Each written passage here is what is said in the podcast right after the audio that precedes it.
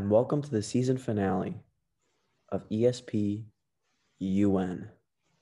I'm Alex Lynn, a senior at Barrington High School, and my favorite country to cover on this season of ESPUN was China.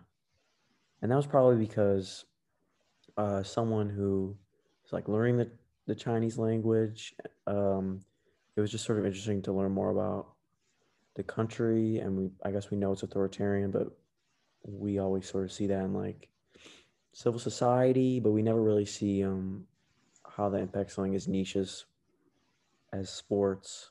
So it was interesting to cover that. Yep. Um, and for me, I'm Ranjay Roy, also a graduating senior at Barrington High School.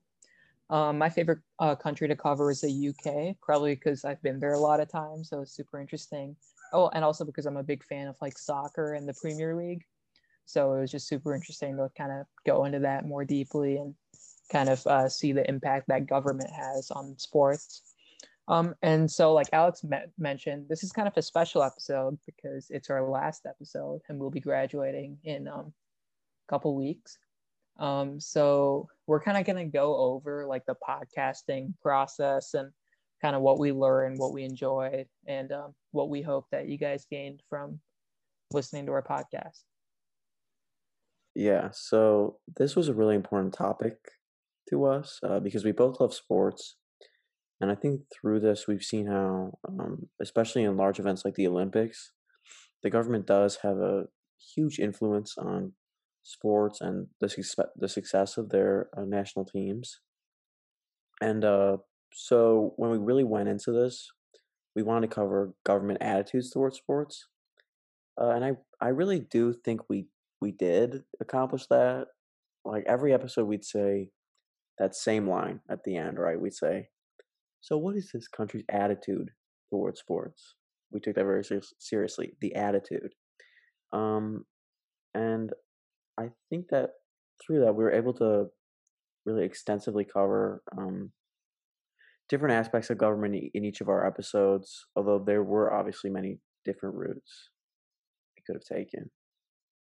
Mm-hmm. Um, and going off of that, I think we did a good job in addressing things that were directly related to the course. Um, so, in terms of course content, we explicitly uh, covered like legitimacy and how you know different government actions would impact legitimacy, uh, whether for the better or for the worse.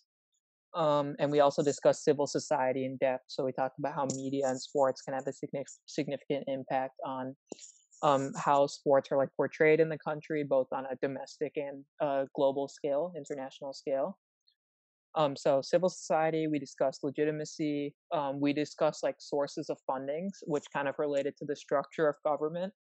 Um, I remember with Iran, we talked about how they were a theocracy, so how that impacted the way that they viewed sports. Um, so yeah, uh, like Alex was talking about, we really covered government attitudes, and we also made sure that we stay pretty uh, consistent with important topics from the AP comparative government syllabus. Yeah, for sure. And uh, I want to like now shift a bit uh, into what uh, surprised us. So the biggest surprise for me personally uh, was how similar countries actually got in terms of attitudes towards sports. So we talked about you know the UK. We often see it as like a free country, almost pretty much very similar to the U.S., as free as the U.S., and then Iran and China are sort of seen as off on the other side of the world, oppressing their people. That's what you know we see on the news, and that's just sort of the idea we have. So you would never really think going into this that the UK, Iran, and China would be sort of similar in their attitudes, but like we saw last episode, that was sort of eye opening because we had really only previously covered um, authoritarian countries and we saw that the UK was talking about regulating uh, sports and regulating the Super League, and it sort of seemed like almost like that's something China would do. So it almost seemed that the UK was also just as much of a presence in sports, like in terms of the government was just as much of a presence in sports as it was in other countries. Mm-hmm. Yeah, for sure. That's definitely something topical and something that surprised me. And uh, one thing that also kind of surprised me, and I guess um, more like the extent of it that surprised me was that like the way that countries like China and Russia how they would use sports to like portray themselves as like a superpower. So it's funny that like sports you think of it as like a game or about a series of games, but for these countries it's like so important that like their media like the extent that they go the extent that they go to make it seem that like their countries are like incredible. So China used the Olympics for that. Russia's recently used the World Cup for that, and kind of like what they allowed the world to see, and like the promises they make, and then maybe how they go back on that. Um, I just found that to be really surprising. So like with China especially, um, I remember how like they made all these huge promises, how like on the world stage they'd like allow Chinese citizens to like protest around the time of the Olympics, and then they kind of went back on that. So I just thought it was really amazing to see the depth that these countries would go just to kind of shed a different light on the way that they're seen, even though they didn't necessarily keep their promises. Yeah, so the biggest thing that troubled me, so we talked about what surprises us. I was going to want to move into what troubled us through our surprises. Uh, and that was how athletes can really become a threat to the government. So we talked about uh, Shojaei in Iran and how he played uh, with the Israeli team, and the uh, Iran saw that as a threat, and he was kicked from the national team, um, and only reinstated after massive fan protests.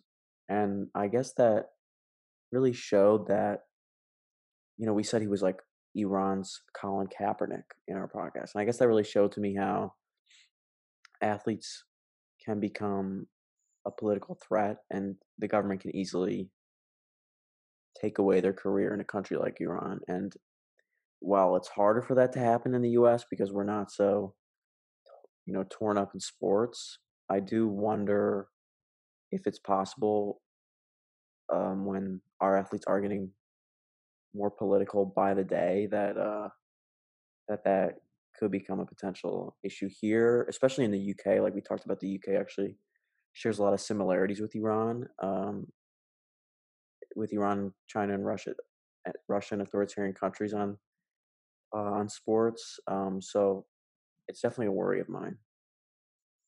Yeah, for sure, Alex. I mean, uh, like you, you brought up Colin Kaepernick, and um, like I feel like just sports and politics, even in the U.S., have become so like intertwined. So you see you know all these famous athletes, even like LeBron James, or especially in the NBA. I remember last year, um, in the rise of the BLM movement over the summer, um, like you saw, like the players like changed their jerseys to make like political statements, and for a long time, things like that weren't really accepted in sports in the U.S. So, you know, I'm hoping that the U.S. might be a bit more um, adaptive to those sorts of things.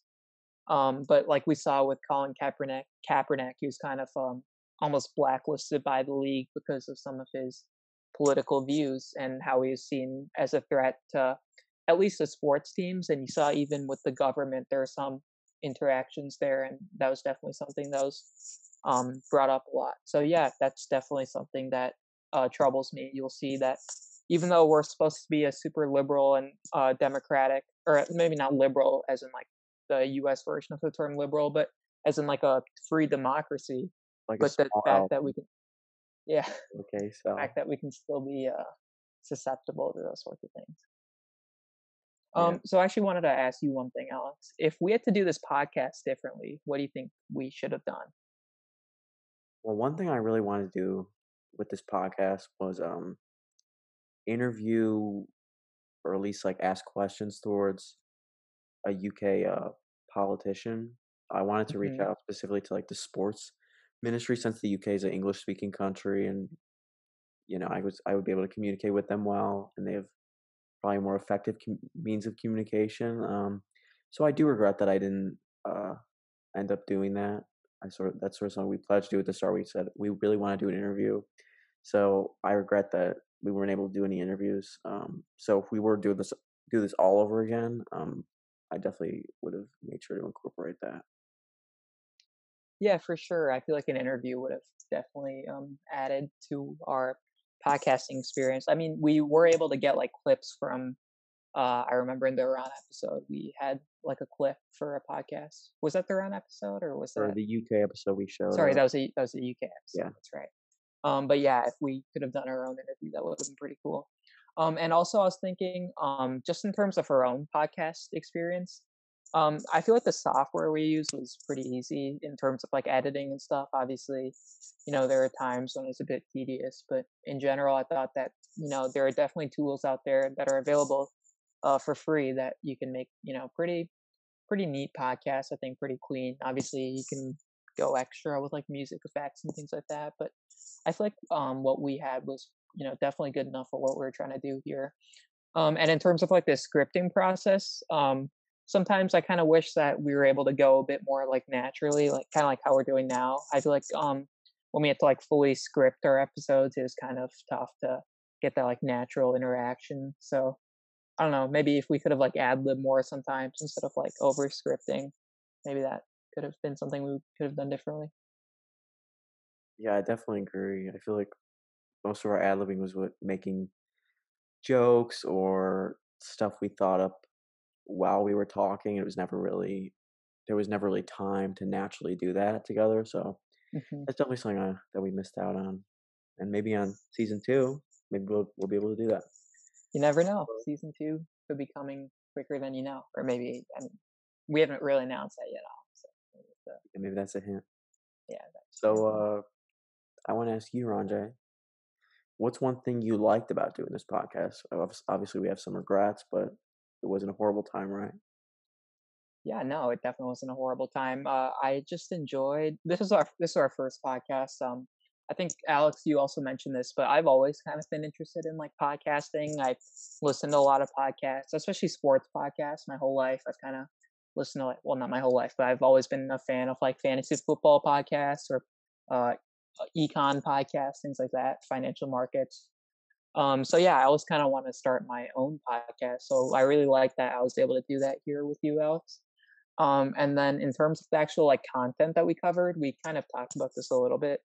Um, but I really love sports, obviously. So researching the Olympics and just seeing like the long lasting, uh, lasting impact that they have on like the host country, seeing how you know countries kind of made these promises and followed up on them at like different extents.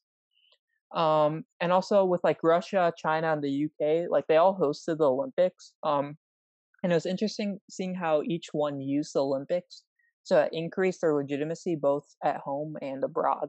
So just um just seeing the Olympics, seeing how these sporting things that I've kind of watch as a fan, how they have just a broader impact more than we can really imagine without actually like delving into it.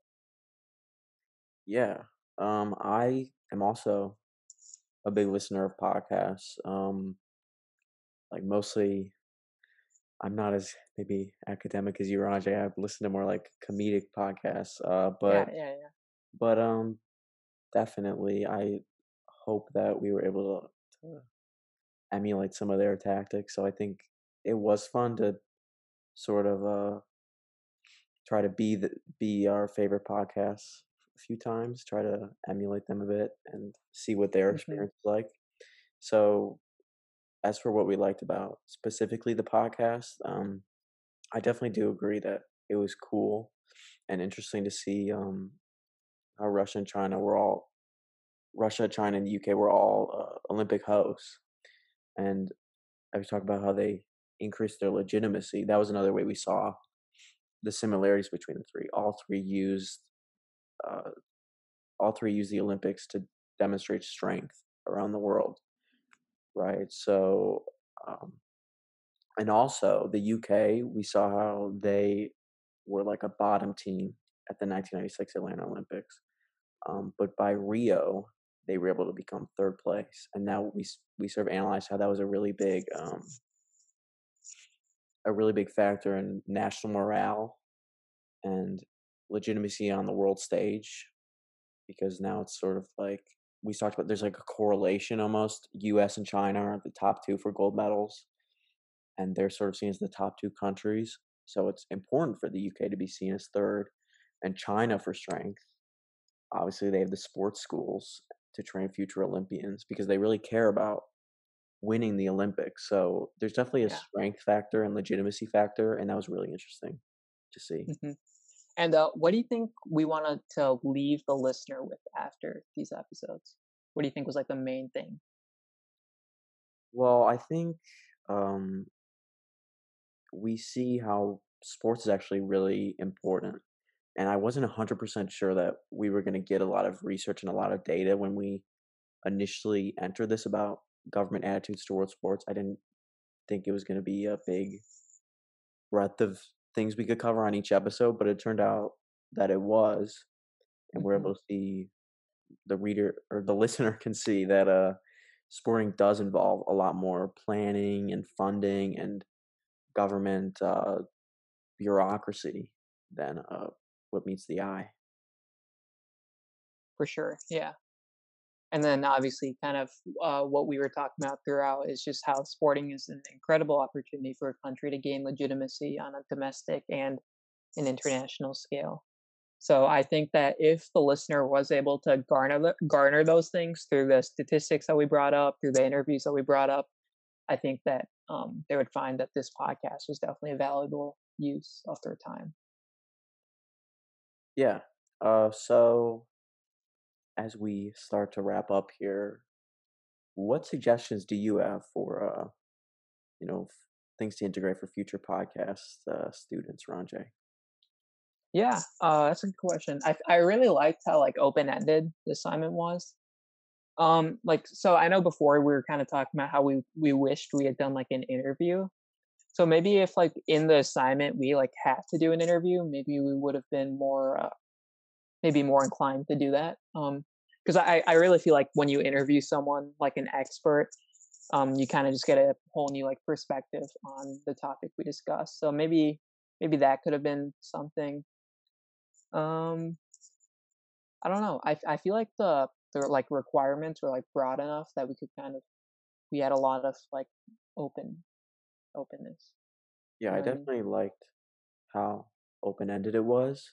hmm Uh, but I definitely agree about the interview. I think that it would have really improved the episode to sort of see um, each episode to see how someone who knows a lot about the country, because we're just learning about these countries this semester, right? But people really know about these countries and their governments because they lived under it or they are just experts in their own right. And I think it would have been interesting to really interview people and I don't know. So a requi- requirement, I think those can enhance every single podcast that future students do. So I think that was a good idea, Ranjay.